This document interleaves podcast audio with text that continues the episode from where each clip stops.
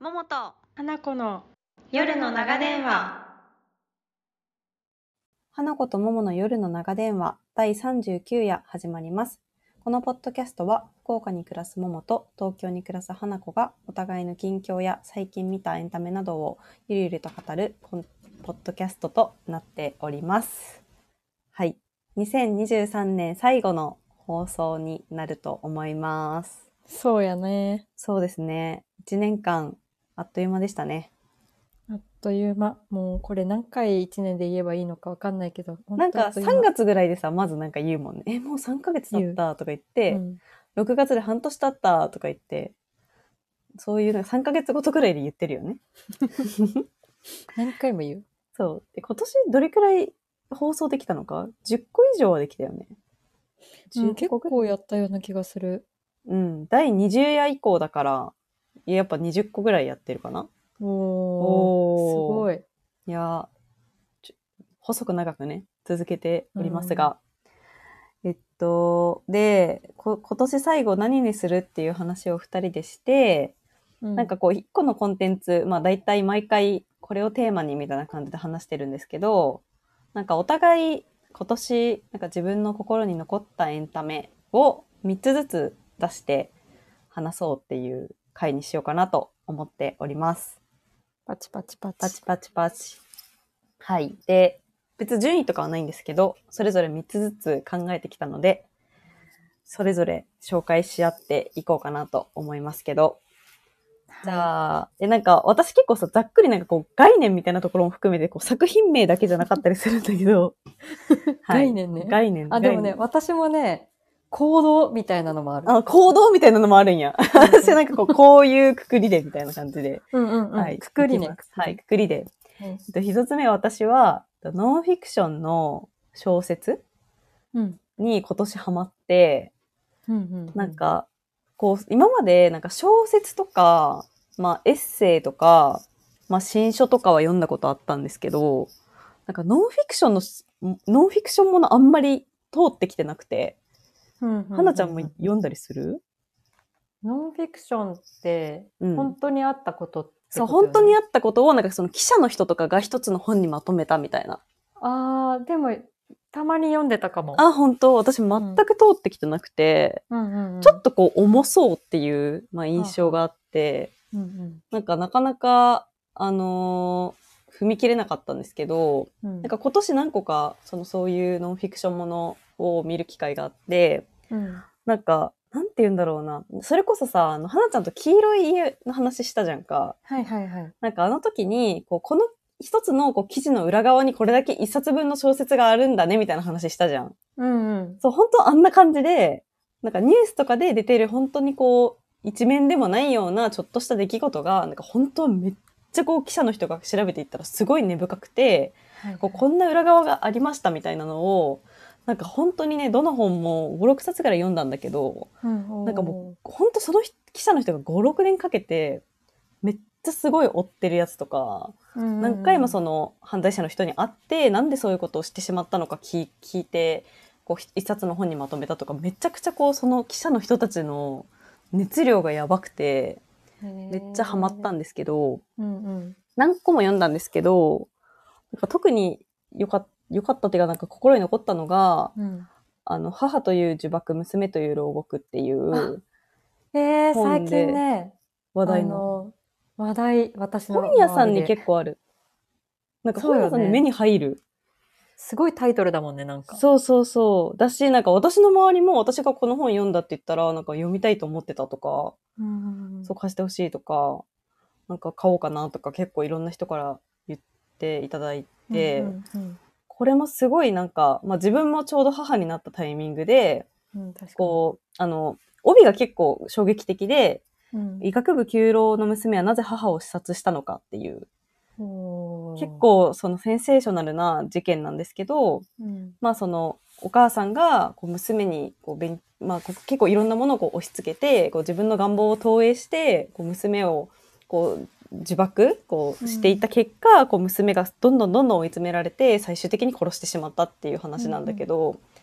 なんかこれもその記者の人があのずっとその娘さんとこう、ま、娘さんってこう殺害してしまった人に、本当に別に何の面識もないんだけど、あの、面会したいですって、刑務所に行って、うん、そこからやり取りが始まって、らずっとお手紙の交換とか、何回もうん面会をして、一冊の本にまとめたっていうものなんだけど、、なんかあんまりこう娘に寄りすぎてないし、なんでこういうことが起きちゃったんだろう、もうこういうことが起こらないためにはどうしたらいいんだろうっていうのを結構淡々とこう考えさせられる小説でめちゃくちゃ、めちゃくちゃなんか印象に残ったので、えそれ本当に本当の本当に実話で本物の人に本当に実在する記者がそ取材しまくってるってことだよう、ね。そうそうそう。えーその娘に寄りすぎてないっていうのはそのあんまり同情してないとかっていう意味だから、そうね、なんか、あの、まあ、追っていくと、ものすごくこう、娘が、まあ、ある種被害者というか、お母さんから、どんどんこう、もうすべての行動を制限されて、うん絶対に医学部に入るまで受け続けさせられるっていうことが起きてたんだけど、うんなんかそのお母さんをただこう悪者にしてこう盛り上げていくっていうわけだけではなくはいはいはてい、で、こううん娘の心情に寄りすぎてるわけでもなくて、なんかこうちゃんと事実を、何が起こったんだっていうのを、まあ娘からかい、あの、もらったものとか、こういろんなお母さんとの LINE の履歴とか、うんうん娘の Twitter の投稿とか、いろんなものも含めて見て、まあ、こういうことが起きてましたっていうのをちゃんと書いてるなるほどねの。がすごい、なんか真摯な姿勢だなと思ったし、へえそのドキュメドキュメンタリーというか、うんノンフィクションはうん。そのももちゃんが教えてくれた今の一冊の他も結は構その、犯罪ものが多いの犯罪ものっていうかそうね事。件犯罪ものもうん結構あって、あと他に面白面白かったっていう言い方が結構難しいんですけど、誘拐っていう結構昔の何十年も前のノンフィクションだったりとか、ゆ誘拐、誘拐っうん、ていうこの誘ね、拐うん、普通の誘拐、子供の本田、本田康春さんかなああ出てきたが書いた誘拐っていう本とかも、多分昔めちゃくちゃ、あのーなんだろう、いっぱいドラマとかになったような、うん1963年のその子供を誘拐した事件を追ったやつとかももうすごい、なんか、うんものすごい読ませる力があったし、あと、一番最近読んだのが、で伝説の銀座マダムお染めっていう、ほあのーノンフィクションがあって、う、うんそれは全然犯罪ものとかではないんですけど、うん、それめちゃくちゃ面白くて、へえなんかその戦後、その川端康成とか、なんか白洲二郎さんとか、うんなんかもう本当に文芸、あのいろんなこう有名人とか文芸の人たちが、なんかこう通い詰める、なんか伝説のバーがあって、そこのマダムが、なんかなぜそういう風な、こう、バーを作れたのかとか、なんかその人の人となりみたいなのを、うんこう本人に、もう今はもうおばあちゃん、もしかしたらもう亡くなってるかもしれないんだけど、うんその方にこう聞いたり、他の人にお話を聞いて、伝説の銀座マダムを追ったみたいなへえやつがあって、それもめちゃくちゃ面白かったです。面白そうどう,、うんどうやって見つけるのこの手の本をなんかもうノンフィクションで、一個こう本を買ったりするとさ、それこそアマゾンとかで、なんかおすすめっていうのが出てきたり、うん本、屋さんとか行くとそのそういうノンフィクションものの棚にこういろいろあったりするので、うんうん、それで、でなんか繋がって、あとこの作者面白かったからこの人の別の本読もうとか、はいはいはい、そんな感じでね、最近広げていってるけど、めちゃくちゃ面白いです。へえなんか私もちっちゃい頃に、うん。なんかやたらねそのなんか自分と同じとは言わないけど、うんそ。のちっちゃい頃にすごい残忍な事件を起こすみたいな事件がたまにあるじゃん,、うんうんうん小学生が小学生を殺してしまうとか、うんうんなんかそれにすごいちっちゃい頃めちゃめちゃ興味持っててなぜこんなことするんだろう、この子はってことだよね。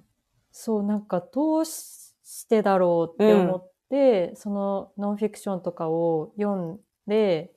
あのなんかさぞかし大変な環境だったんだろうとかっうてん想像するけど、まあなんかその本から伝わってくるのがなんかすごい普通の家だったり意して外とね。そう余計怖くなるみたいなねなんか明日は我が身じゃないけど、うんうんうんうん。全然なんか特別な環境じゃなくてもそういうなんか事件につながってしまうことがあるんだなーって思ったりとか意してたな外とね、、うん、なんかその、朝日新聞の、その記者の方が書いてる、なんか裁判のいろんな裁判を傍聴した、その記録の、なんかこう、記事みたいなのをまとめた本とかも 読んでるんだけど、へえ。そうういうのもなんか殺した人が必ずしもめちゃくちゃわかりやすい悪人ってわけじゃなくて、本当になんかこう普通の生活のそのちょっと一歩先にああるみたいな殺人があるとかもやっぱあったりするから、そういうのもね、なんか、そういうのはもっと短短め、その一つの事件に対して、その5、6ページでまとめてるみたいなのがこうバーっていっぱいあるような本なんだけど、そういうのもなんか、うん、最近読んでますね。へえ、面白うい。ん、今年初めて読んだかもな、そ、そこら辺は。ノンフィクションね。はい。あの、めっちゃどんどん長くなりそうなんで、はい。1個目ノンフィクションでした。ははいい。はい続いて、花ちゃんの おはすい。すめは、おすすめというか気になったものは何でしたかじゃあね、私は1個目は、私もこれジャンルになるんだけど、うん。あの、韓国映画おお、え、めっちゃ興味ある。そう、でもなんか、おすすめ教えてほしい。世間の見てる韓国映画ともしかしたら違うかもしれない。私、あの、愛の不時着とかは見たことないんだけど、うんうんうん。あだからドラマじゃなくて結構映画なんだけど、映画ね私が見てきたのは、うそう。なんかね、あの、見ててちょっときつくなるみたいなうん韓国映画に結構ハマ、ハマったって言っても、さっき思い返してみたら自分がすごい良かったなと思ったのが5個5個は見てるよ、だっでたんだも。うん。そう。その他にもいろいろ見たけど、ちょっと違うなとかもあったんだけど、あ、はいはいはい。なんかね、最初のきっかけは、あの、ちょっと前にあった、数年前にあった、パラサイト、あうんうん半地下の見た家族みたいな。で、あれを、なんか、家で家族が見てて、うん。あの、私は途中から見始めたの。あれ、途中から見るとなん か、結構むずくないすごい謎だったん だけ序盤どにあるよねめちゃめちゃ衝撃で、 うんうん最後のあたりとかすごい衝撃じゃん。すごいね。うん。で、なんかその、あの、印象を受けて、うん。なんかすごいなぁと思って、お隣の国。うん。うん。うん。で、あの、ももちゃんと一緒にさ、一回ラジオでもさ、取り上げたけどさ、82年生まれキム・ジヨンっうん。ていう本もさ、すごいなんかこう、終始不穏な空気が漂ってる感じとかが。なんかあのね、独特のなんかこう、ずーっとね、そこはかとない不穏な感じ。そうそうそうそう日本のエンタメにはあんまないよね。ちょっと違うよね。そう、それになんかこう、この言語化できない、なんか薄暗い感じがめっちゃ好きだなと思っちゃって、ゾクゾクする感じですね。そう。はい。で、それで、一回なんか韓国映画他にも見たいよねってなって探してう、ん。一、個目に見たのが、確かね、バーニングっていうはい。映画で、脚本っていうか原作はうん村上春樹なのかな、確か。ちょっと。あ、書いてある。そうっぽいよ。あそうだよねん。でこれが、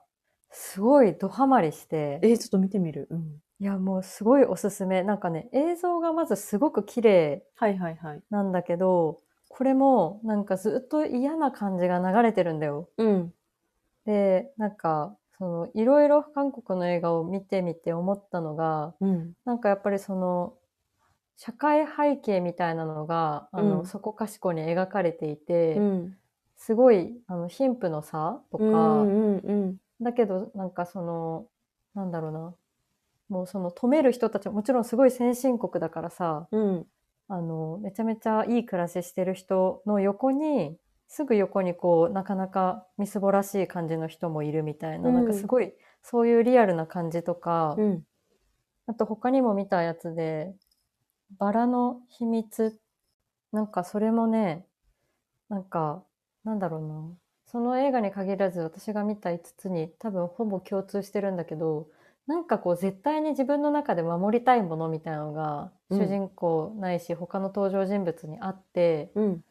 で、その人がそれを守ろうとするがゆえに他の人がすごい、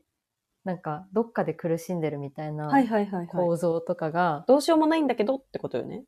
そう、どうしようもなかったり、みんなはみんなそれぞれうん自分にとっての,、あの正義を貫こうとしてるだけなんだけど、うん。あのそれがこう、あんまりバランス取れてないっていうか、どっかで歪んじゃってるとか、守守りたさすぎて、あの、他のものはすっごい傷つけてでもいいみたいなはい思はい考はにいはいなはいってたり、そういうのがね、なんか、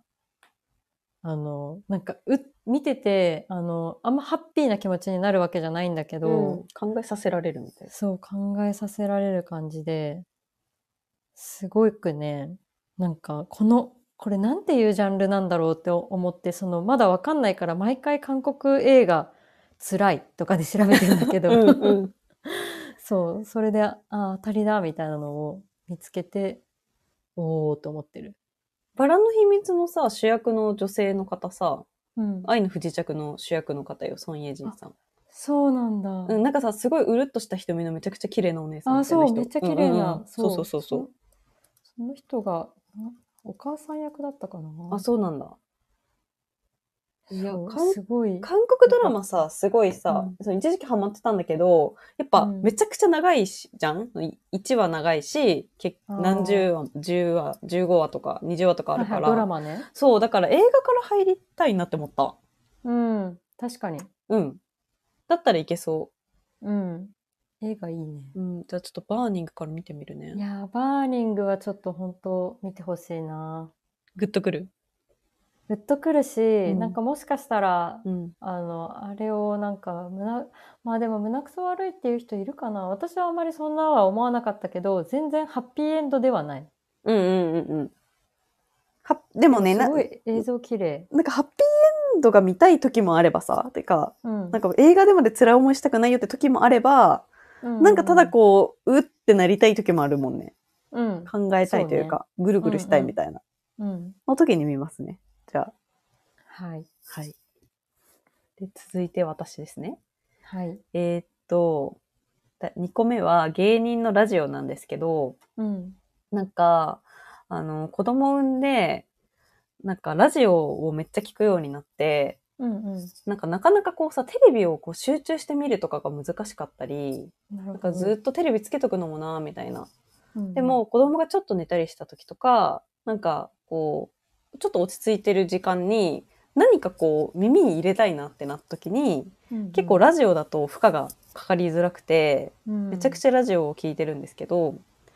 で、なんか、その、テレビを見づらくなったのとか、あとはこう、今までめちゃくちゃ芸人のライブに行ってたよね。はいはい。で、やっぱこう、寄せに行って、こう本当のこう芸人のネタを見るのがやっぱ何よりも楽しいなっていうのがあったんだけど、うんやっぱ子供がいると、こう、芸人のライブに行くとかってめちゃくちゃハードル高くて、うん一、回だけどうしても行きたいやつは、あの、親に預かってもらって行ったんだけど、おーうんそれ以外はやっぱなかなか行けないってなった時に、うんなんか、こう、まあ行きたいなーっていう気持ちはもちろんあるけど、意外となんかラジオのその漫才の良さはもちろんあるけど、なんかラジオのしゃべくりも、なんかお笑いだなってめっちゃ思って、うんうんうんうん、なんかその芸人さんのこう作り込まれてないこう会話の中の笑いとかも、もうめちゃくちゃお笑いとしてすごい救われるし楽しいなと思って、うんうん、今まで聞いてなかったやつとかもラジオだったら全然聞く時間あったりするから特に夜とかもなかなか自分も寝れなかったりするしうんめっちゃ聞いててなんかこうずっとここ34年お笑いにハマってるんですけど追い詰められたからこそとかいろいろできなくなったからこそこうこのラジオのお笑いってめっちゃいいやんみたいな気づけたっへーていうのが、こうんうのん1年、7月以降ですでした。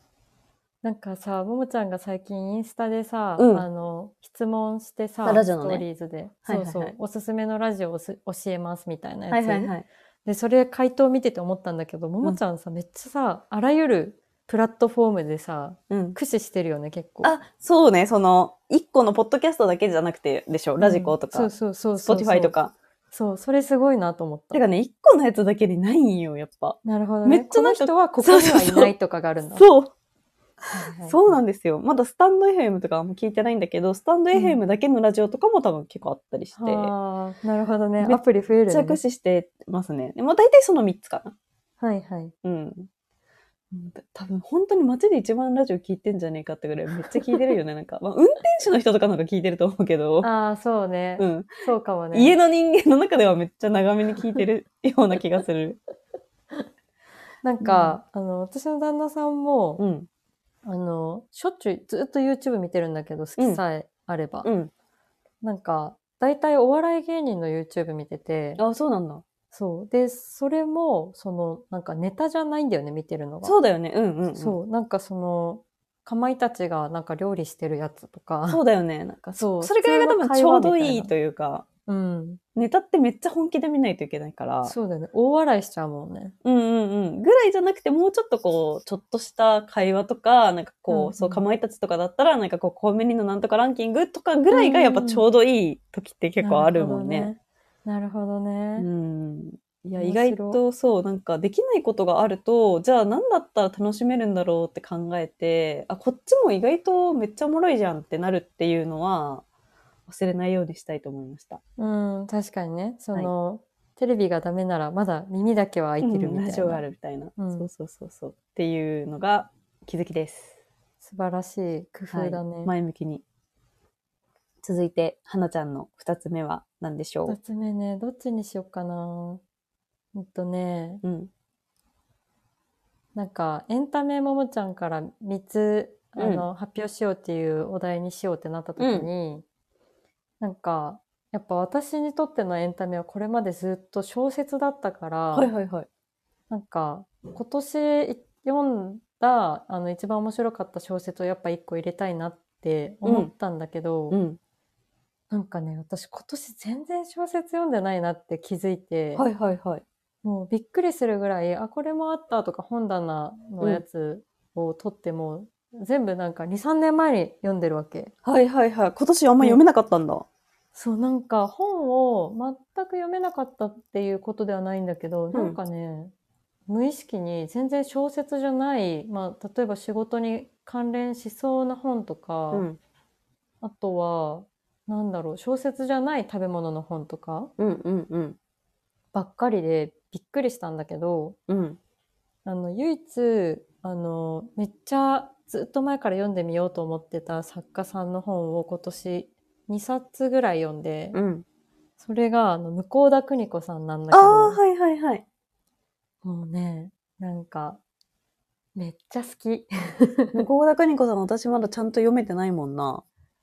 なんか、ももちゃんと4月に、そうそうそうそう。あの時話したよイベねン。トした時うに、んそう、本もちょっと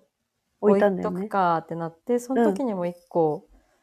なんか選んだような気がするけど、うん。なんかあの時ぐらい、だから春ぐらいに一回、向田邦子さんのエッセイ集みたいなのを最初は読んでて、うん。で、今、あの、めっちゃのらりくらり、向田邦子さんのその短編小説集みたいなのを読んでるんだけど、なんかこう、エッセイも、エッセイから入っちゃったから、めっちゃエッセイが好きだから、なんかその小説、向田さんの小説が微妙だったらどうしようとかってい逆にねう、そう、いらぬ心配をしながら読んだんだけども、全然どっちも素晴らしくて、うん。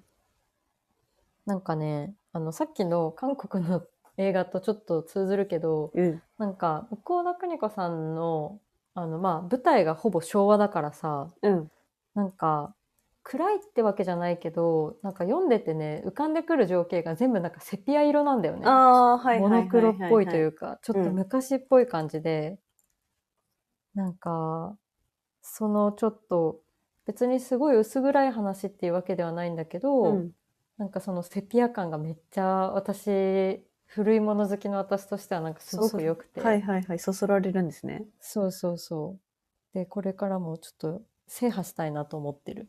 向田邦子さんってめちゃくちゃ出してるんじゃないのかそうでもないのそかうななんかね、脚本家で、その向田邦子さん原作のドラマとかが結構あって、向田邦子賞とかあるよね。そあ、のあるかもね。うんああるあるその文学の章でね。いや、多分ね、脚本とかなんじゃないだって三谷幸喜さんが選ばれてたよ、あの、ああれで、ー鎌倉殿で。はいはいはい。なるほどね。優秀な脚本家を称える向田邦子賞って書いてある。そう、なんかもう昭和の食卓を描かせるならもうこの人だみたいな感じだったらしいのよ。うん。でもなんか、これは、あの、向田邦子さんって亡くなり方が、あの、台湾の飛行機事故でうん亡くなったんだけど、はいはいはい。なんかね、あの、なんだろうな、すごくうーって思うのは、うんあの、めちゃめちゃその向田邦子さんって心配性というか、まあ、想像力豊かな人だったから、うん。あの、その実際に書いてたエッセイの中にも、なんかこの飛行機が落ちてしまうんじゃないかみたいなこととかああ、、はいはいはい。その遠出するときに、あの、部屋を片付けて出ていきたいと思うが、その、変に片付けると、それがなんかその、死に自宅みたいな感じにならないかみたいなことをなんか書いてたりして、うん。なんかそういう作品が残ってる人が、まあ、実際のその死に方が、飛行機事故っていうのもなんかすごい辛いというかね、なんか、うんなんか普通だったらね、その心配しすぎだよって笑い話になるようなことが本当にすごい確率で起きちゃったってことだもんね。そうそう。それがなんか、うーんってういう感じなんだけど、でも本当になんか残されている作品を多分めちゃ愛してる人はめちゃめちゃ多いんだろうなっていう気がする。なんか三谷さんがさ、何かかでおっしゃってたけどさ、それこそ向田邦子さんのことが本当に尊敬しすぎて、ななんか一度その向田邦子賞を過去断ったことがあるみたいな。あ、恐れ多いとと。そうそう、恐れ多いと。で、ようやくなんかもらえるって思って、鎌倉なのでもらったって、ちょっとすごへい出典が定かじゃないけど言ってたはいはい記憶記憶があって、その、やっぱりさ、三谷幸喜さんとかはすごい同世代だからさ、うん。この人がそれだけ尊敬する人ってどんな人なんだろうって思った記憶がああって、っうんてことだもんね。そうだね。いやー、なんか、ずっとその、結構食に関する、うんあの、描写とかも多い人で、うん。なんか絶対好きだろうなと思ってたんだけど、うんうんなんか読まずに撮ってた感があってずっと。なんかね、こう、そうだね有名すぎてみたいなところもあるしね。そうそうそうそう。うんうんうん、わかる。だけどもうすごく良い。なんおすすめしたいみんなに。これくらいの年になるとさ、だから私たちがの多分、同世代ではないじゃん、向田邦子さんって。とうんうん私たちの年齢的に。でうもんきっと私たちがすごい面白いなって思ってる人たちがめちゃくちゃ影響を受けた方だったりするからさ。あーその一個前にそうかもね遡るのもめっちゃ面白いんだろうなというか。確かに、その、面白いな、好きだなと思ってる作り手のルのーツになってるそう、ルーツになってるる人。ような人。うん。確かに。そうそう確かそうに。。多分そう、そういうちょっと一個上の世代だから、今まで必うんうんずしも通ってきてなかった。多分ドラマとかもさ、はいはい私たちがその、こう、中高生の時にめちゃくちゃ向田邦子さんのドラマが全盛だったとかではないから、あんま見通ってないけど、でも多分みんな脚本家はみんな見てるわけだろうしね。はいはい。ああ、面白いね、そのルーツ辿っていくの。一個前に戻ったら、なんか、あ、これ全部こっから来てたんじゃんってなったりとかってたまにあるけど、ね、エッセンスをなんか感じるんやろうね。あ。ると思う。はい。はい。二つ目でした。二つ。目。そして私の最後、三つ目は、君たちはどう生きるかです。。なんあか、れね宮崎駿の、多分花ちゃん結局見てないよね。見てない。見てないか。うん、めっちゃ見たかった。いや、またね、多分どこかで見れると思うけど、どうかね。配信とかないもんね。その、ジブリは金ね曜ロードショー待ちみたいになるもんね、ジブリって。ああ、確かにそうだね。そのさ、この前さ、それこそプロフェッショナル仕事の流儀で、宮崎駿ささんが特集されてて、先週かな、うん、らしいそう。ね。そう、それも、それ1時間20分とかあったんだよね。へめえちゃくちゃ濃密な感じだったんだけど、君たちはどう生きるかと同じぐらいの分数じゃん。あそうかもね。 124分って書いてある。あ、そうだよあ違ねう。か近い。 1時間まあ1時間20 20分。80分だから、 80でもめちゃくちゃ長かったんだけど、なんかねその、君たちはどう生きるかの内容もさることながら、なんかその、あれを見た体験がやっぱすごく良くて、この話多分前別のラジオとかでもちょっとしたかもだけど、なんかあんまりネタバレなしでさ、どんな内容なのかもわからず公開が始まって、うんうんうん、で、その後、その公式のパンフレットとかも最初は発売されなくて、で、でちょっ、としばらくしてからそのスイッチでインタビューがあって、うんうんそれも、宮崎駿の言葉はなかったんよ。鈴木さんとか、プロデューサーの言葉とか、周りの演者の言葉はあったけど、本人の言葉はなくて、ようやくこの12月にプロフェッショナルで宮崎駿がどういう思いでそれを書いたのかが明かされるみたいな、なるほどすごい壮大な、なんか今の時代にしてはめちゃくちゃ贅沢な、こうう、んうんえーなんかエンタメ体験だったなと思って、うんなんかこう、こんなやつらしいよとか、この人がいいって言ってたとか、なんかいろんなこうさ、今ってエンタメを見る動機ってあるじゃんか。うんうんだし、なんか、ツイッターとかでこう感想を見て、あ、確かにこの人が言った通りこう思ったな、自分も、とかって思うことばっかりなんだけど、うんなんか、宮崎駿レベルになると、そういう人のさ、こう風評とかも気にせず、いける信頼が自分と宮崎駿の中にあって、こうずっとトトロからこう積み重ねられてきた、自分と宮崎駿の絆によって、どんなものであれ行こうって思って行って、なんか他の人がどう言おうと、内容がこう伏線回収がどうのこうのとかではなく、まあ、自分はこの作品がすごく好きだなって思うことができて、なんか自分の中のこうへー宝物みたいな作品になって、ので、ようやくその、の5、6ヶ月後に、宮崎駿がどういう思いでこれを作ったのかを、こう、プロフェッショナルを見てちょっと泣くみたいな、めっちゃこう、5ヶ月、6ヶ月かけてこうさ、一つのことをグッてこう吸収させてもらったなって思って、はいはいはい。こんなのってもう多分今の人さ、その新しい人ってできないじゃん、その、ちゃんと宣伝しないと売れないしさ。まあそうだね、うん確かにね。宮崎駿でしかできないやり方だかいらや、めっ本当だめねっち。ゃ贅沢だけど、確かにこっちもめっちゃ楽しかったありがとうって思って、いやーなんかそのさっきももちゃんが言ったみたいに、うんなんかその見る対象エンタメの、うん対象と自分の間にさうんもう今はさもうたくさん人のひ評価みたいなのあがるさわーって挟まって前評判みたいなのいろいろ聞いて、うんでようやくその作品を見るみたいなことが結構あるじゃん。なんか絶対時間損したくないしとかお金損したくないしみたいなのもあるしな自分の中うで。んなるほどね。うん、でも、ももちゃんは今回その君たちはどう生きるかはもうなんかそういう間のいろんなこう雑音みたいなの抜きで見れて、そうでもその自分だけのめっちゃオリジナルの感想をそうそう5そうヶ月貯めた後で最終的に宮崎駿さんの声を聞けたんや。そうなの。なくないこめっれ。ちゃいい話やん。めっないよね。ちゃいい体験じゃん。そう、マジでね。本当に多分他の人ってもうこれが今のさ、これって3、40年前は多分できたことだ。当たり前だったことだと思うんだけど、うん、確かに確か当に。たり前じゃないだってさ、別にさ、ツイッターもなくて、うん、なんか面白そう、あ、あの人のやつだって見に行って、うん、なんか、こう半年後とかテレビで、なんかその人がたまたま出てて、こういう話を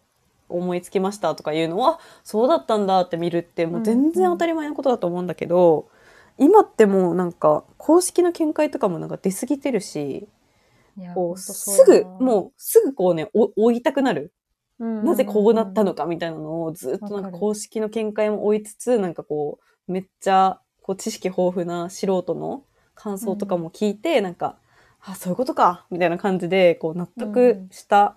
気持ちになるみたいなのが、めっちゃなんか気持ちいいしね。それも楽しいし。いいんだけどねでも、そういうのばっかりの世の中で、今それができたのはすごい唯一無二だったなと思って。うんいいねなんかさいいちょっと話変わるけど、うんなんかその何の映画見ようかなとか、うんあとはそのどこのご飯屋さんに食べに行こうかなって時にさ、もうなんかググらずにはいられない自分がいるわけじゃん。もうどう考えてもググっちゃうもんね。うん、なんかよし今から歩いて1軒目に出会ったところに行こうみたいなことができたらどれだけ素敵だろうと思うけどそうなんだやっよぱね。な悩んみかだよ失敗しね。たくないし、なんか、どうしても食べログが3.5以上かみたいなのをさ、うん見ちゃう見ちゃ自う。分が悲しいなって思うけど、うんなんか前も話したけど、うん。なんか、あのー前一人旅に、うんうんもう3年ぐらい前に行って、家にスマホ置いて行ったから、もうランチの場所とかも、あの、ググれなくて、うん。で、それでもう、その時に、さっきのなんか、ももちゃんの、もうそうんの自分とジブリの関係性を信じて、うん。あの、見に行くじゃないけど、うん私ももうなんか、自分、今日はもう自分の嗅覚を信じて、うんご飯屋さんを決めようみたいな感じで、うん。別にそこがなんかまずかったとしても、全然、なんか、いいや、みたいなうん。のを思って入ったら、まあ、あの、全然普通にめっちゃ美味しかったんだけど、おおよかったね。嗅そ覚うなが。んかそう嗅覚がもうなんかこのなんだろう事前評価を気にしすぎてしまう世の中においてはもうなんかたまにその強制的にそういうのから解き放たれようとする工夫が必要かも。そうだよね。なんかさ、その嗅覚がやっぱ多分もうどんどん鈍くなってくし、うんうん、なんか最終的になんかその、じゃあ10人のインフルエンサーがいいと思ったものだけが残るみたいなうんことになっても悲しいじゃん。そう、そう、そうなんよそれがなんか美味しいかどうかが、こう、絶対的な自分の評価じゃなくなっていったりするのも絶対避けたいしさ。うんうんうん。な面白いと思うものもね。なんかあの人が面白くないって言ってたから、面白くなかったかも、確かに、みたいな。うーん。なんか、ちょっと引っ張られちゃう時あるんだよね、なんか。あるね、あるね。なんか面白かったって思ってたけど、確かにそういう見方したらなんか面白くなかったかも、みたいななるのもうんうんうんすっごいなんか、避けたい、引っ張られたくないって思うけど、引っ張られちゃう自分いるし、わかる。だようね。んでわかも、るその宮崎駿ぐらいのね、その信頼関係がいるんだよね。 その、うんその、そうかも ねポットでの人とはなかなかさ、結びづらい。難しいね。めっちゃハードル高いけど、やっぱこう、う赤ちゃんの時から見てるから、ん、うんうんうんうん、絶対好きだみたいな。好好きなポインントが絶対にあるはずって思うと見れたんだけど、トでももっと宮崎駿以外とも結んでいきたいよね。この関係をそうね、確かにね。増やしていききたいし。なんか、何にでもまあいいところはあるはず、うん、だしなとか思ったりのかな。うん。なんか自分がいいってちょっとでも思ったところを、うん他の雑音で、うんあの、いや、違うかもって疑わないようにしたいね。そうだね。うん。でもやっぱそれって数重ねるしかないしね。そうね。うあんとなんか、もう、不必要に他人の評判をもう見ないとかね。見ない。。うん。絶対的にかもしれね。こうこれだって思ったら、これだっていうのをそのひ、で、やっぱこういうふうに話すとね、なんかまとまっていくしね。うんうん、確かに。こうだったんだ、実はって書いたりうんうん話したりするとね。そうだね。確かにね。いや、本当になんか機会があったら見てください。はい。いや、もう絶対金曜ロードショーでありそうってなったら教えてくれる。私、テレビ見なさすぎてね、コマーシャルも見ないから見逃すんよ私ね、金曜ロードショーのみ録画されてるから、すごで、い。ジブリだけ残してるんよ。あ、配信がないからさ。わかる。で、あと全部消してるんよ。うんうんうんうんだから私の家にそのジブリのほぼ全部ある、その金曜ロードシすョーの。ごい。ちょっと、見に行くわ、いねつか。見に行って全部あるよ。たまにラピュタとかめっちゃ見たくなるんだけどい、つでも見れるよ、うちの家。そう物語仮に姫をビデオをさ、物理ビデオを借りに行かないといけないじゃん、ジブリは。配信してないかそら。うなんだよ。そだから金曜ロードショー。う。いやー、だよね。ないもんね。ない。ないのよ。言います、その時は。はい、ありがとはい。そして、鳥、花ちゃん。う。はい。三つ目はね、なんかこれ、ちょっとちゃんと言語化できるかわかんないけど、はい。えっと、今年の多分3月ぐらいに見見に行ったうん絵の展覧会で、ええあの、坂口京平日記っていう、見てたね。そう、熊本市現代美術館で会ってた展覧会に行って、うん。それが、まあ、なんかエンタメっていうか、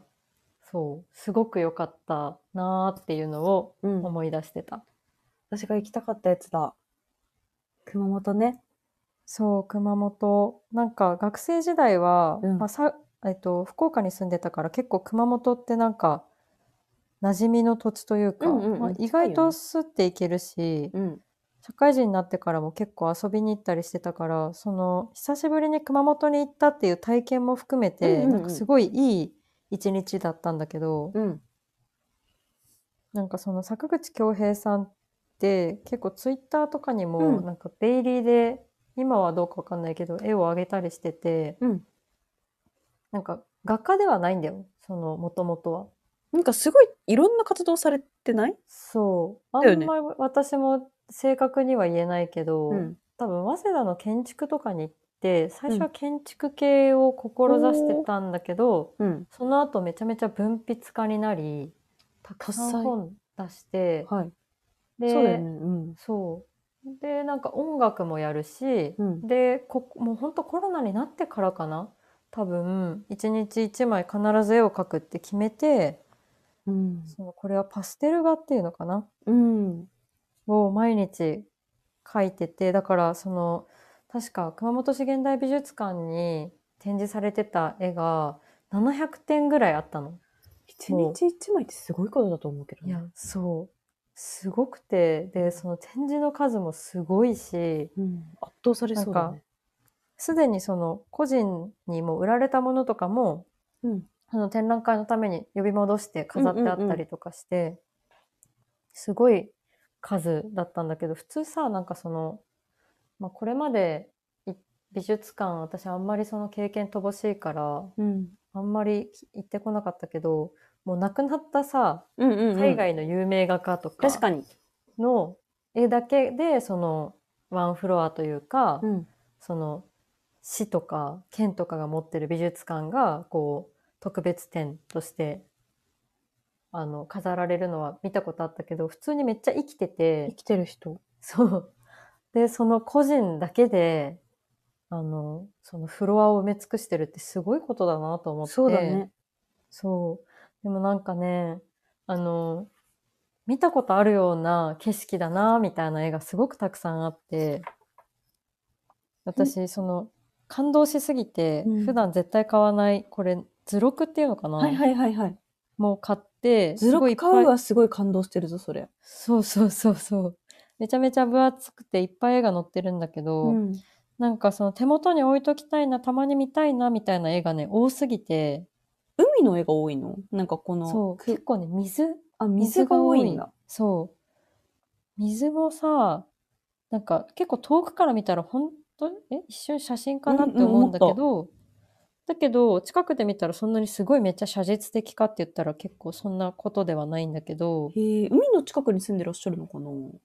かなあね、ってぐらい海の絵が多いよね。そう、海、水多いね、めっちゃ。うん。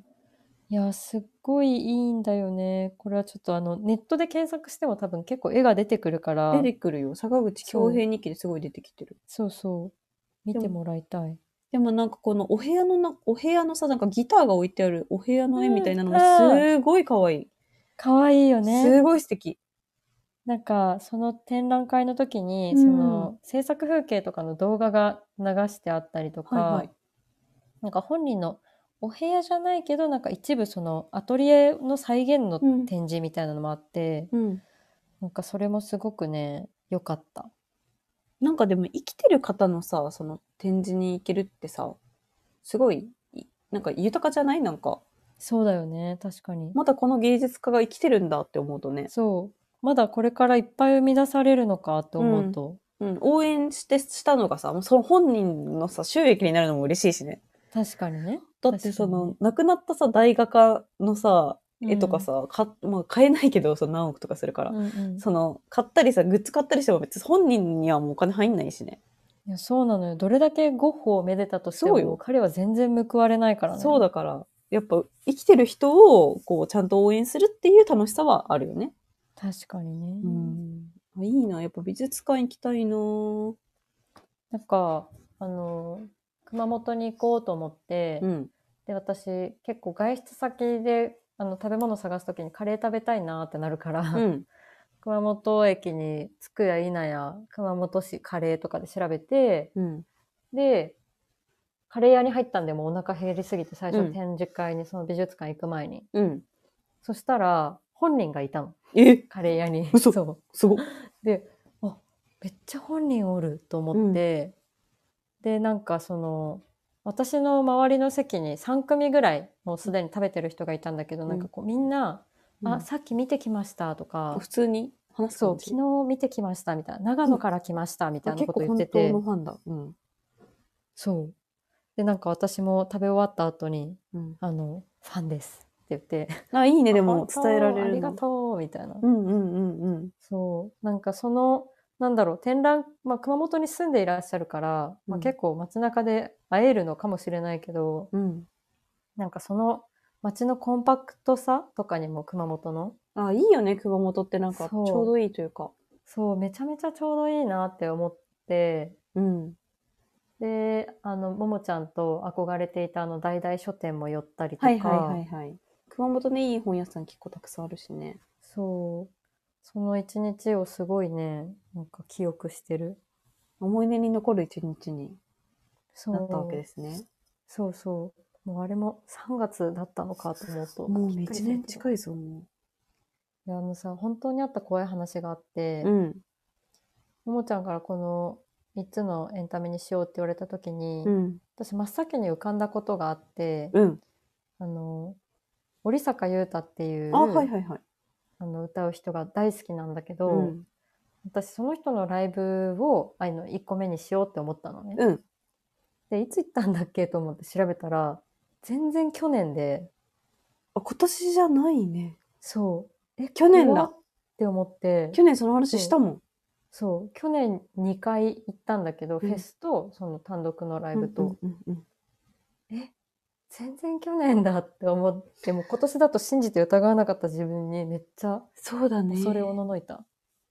やっぱなんかこう、大人になるにつれてどんどんこうギュってなるよね。なんか数年がさ、え、これ5年前みたいな。そう。え、1年前やなかったっけみたいなのあるよね。ね。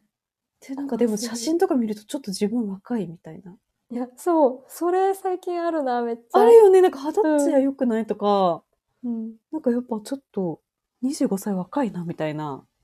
あるよね最近太っ取られた写真の自分の疲れ顔がわかえ。げつなくて、うん。